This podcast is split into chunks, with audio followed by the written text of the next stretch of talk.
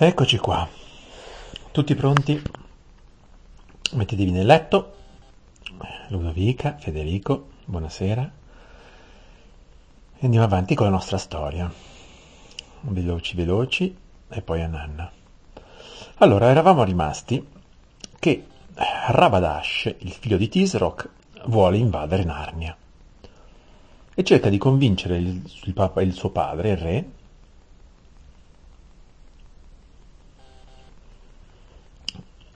di fare questa, questa, questa invasione, di farla lui. E allora il papà, il, il re vuole, vuole, sapere bene eh, cosa succede se lui non riesce a invadere Narnia. Figlio, disse Tisroc, non vedi che al momento di, per, di, di prendere la donna tu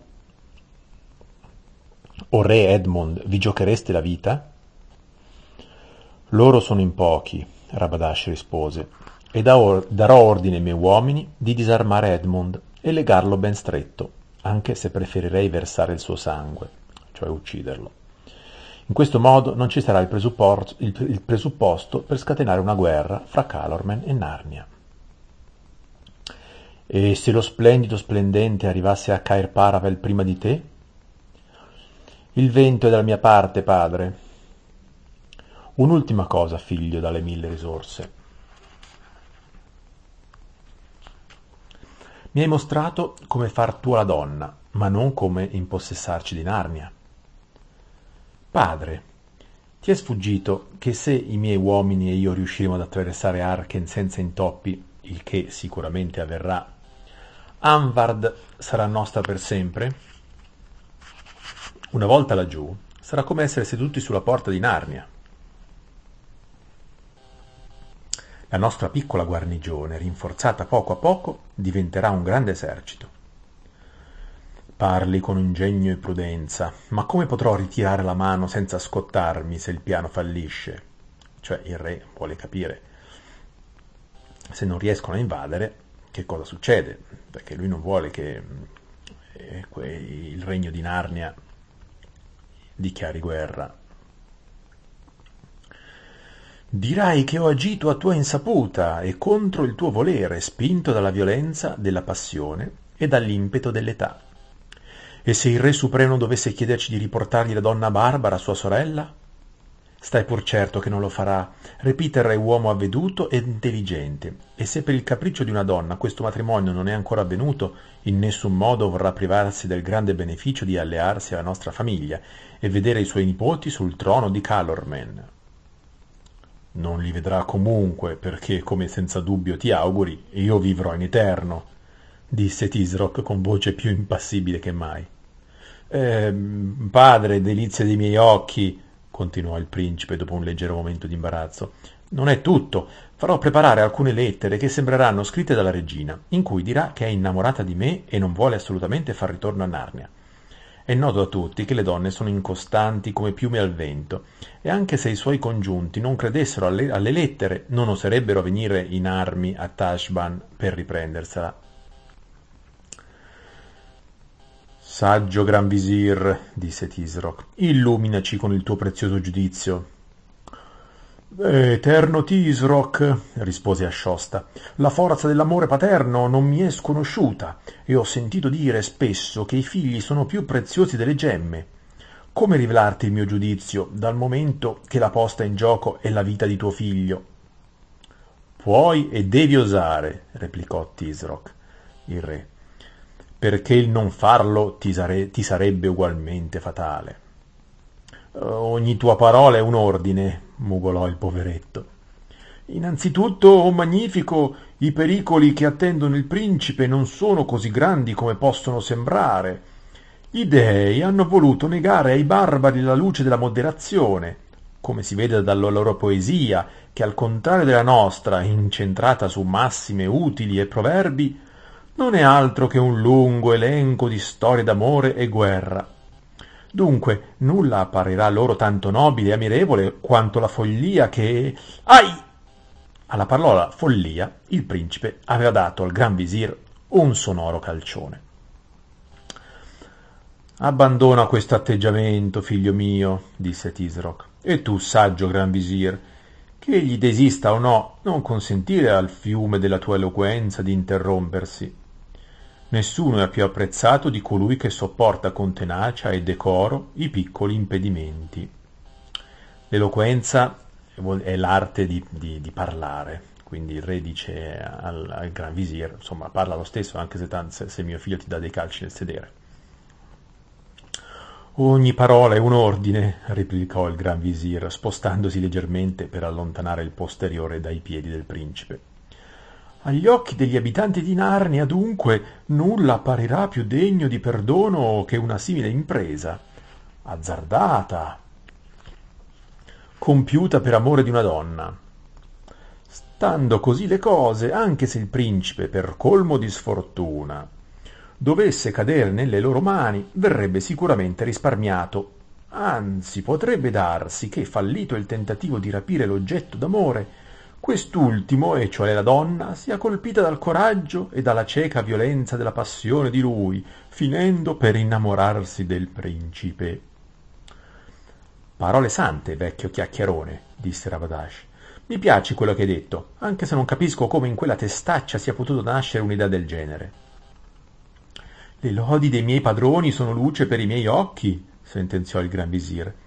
Inoltre, o Tisroc, che il tuo regno sia ora e per sempre, credo possibile che, non, che con l'aiuto degli dei Anvard cada nelle mani del principe. Se questo si verifica, avremo Narnia in, Narnia in pugno. Scese il silenzio e per un lungo momento le due ragazze non osarono respirare. Tisroc fu il primo a parlare. Vai, figlio, agisci secondo il tuo piano, ma non aspettarti aiuto né incoraggiamento da parte mia. Se verrai ucciso, non ti vendicherò, e se verrai imprigionato, non ti salverò. E se il sangue degli abitanti di Narnia scorrerà più copioso del previsto, costringendoci a una guerra contro di loro, sappi che perderai il mio favore e che tuo fratello prenderà immediatamente il tuo posto. Questo sia nel caso che tu fallisca o che riesca a portare a termine il progetto. Vai ora, sii deciso, agisci con circospezione e che la fortuna sia con te. Possa la forza dell'inesorabile e invincibile Tash armare la tua spada e la tua lancia. Ogni tua parola è un ordine, gridò Rabadash, e dopo essersi inginocchiato un istante per baciare le mani del padre, si precipitò fuori. Con grande disappunto di Aravis, che ormai era completamente indolenzita, Tisroc e il gran visir rimasero nella stanza.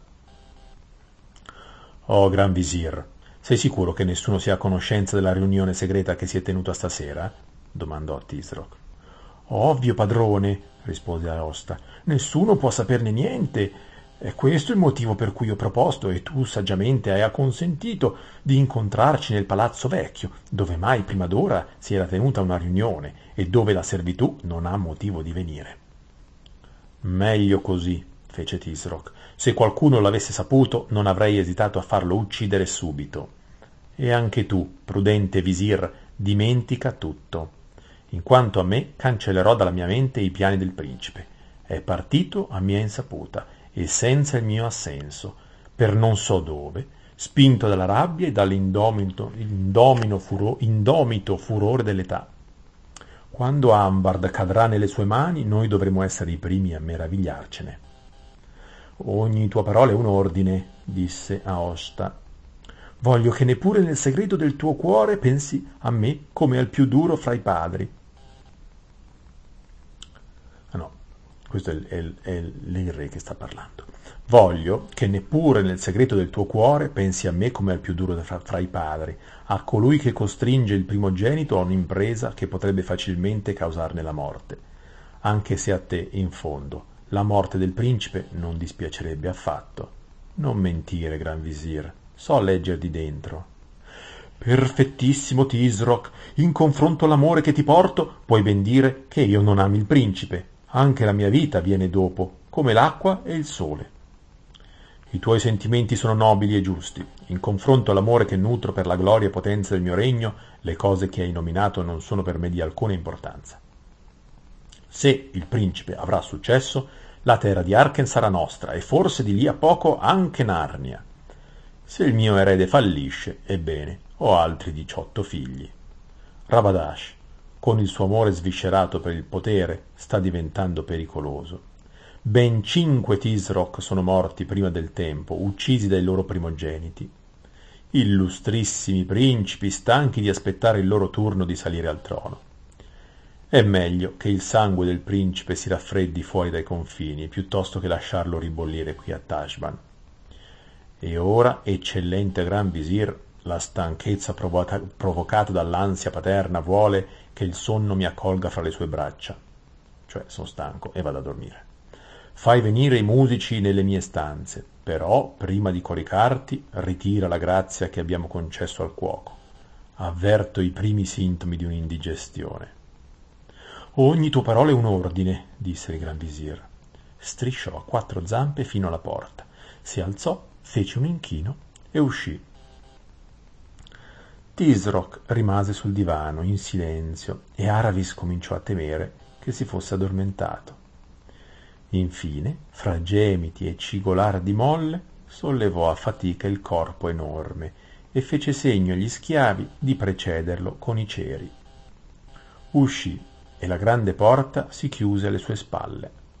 La stanza era immersa nell'oscurità più completa, ma le due ragazze tirarono finalmente un respiro di sollievo.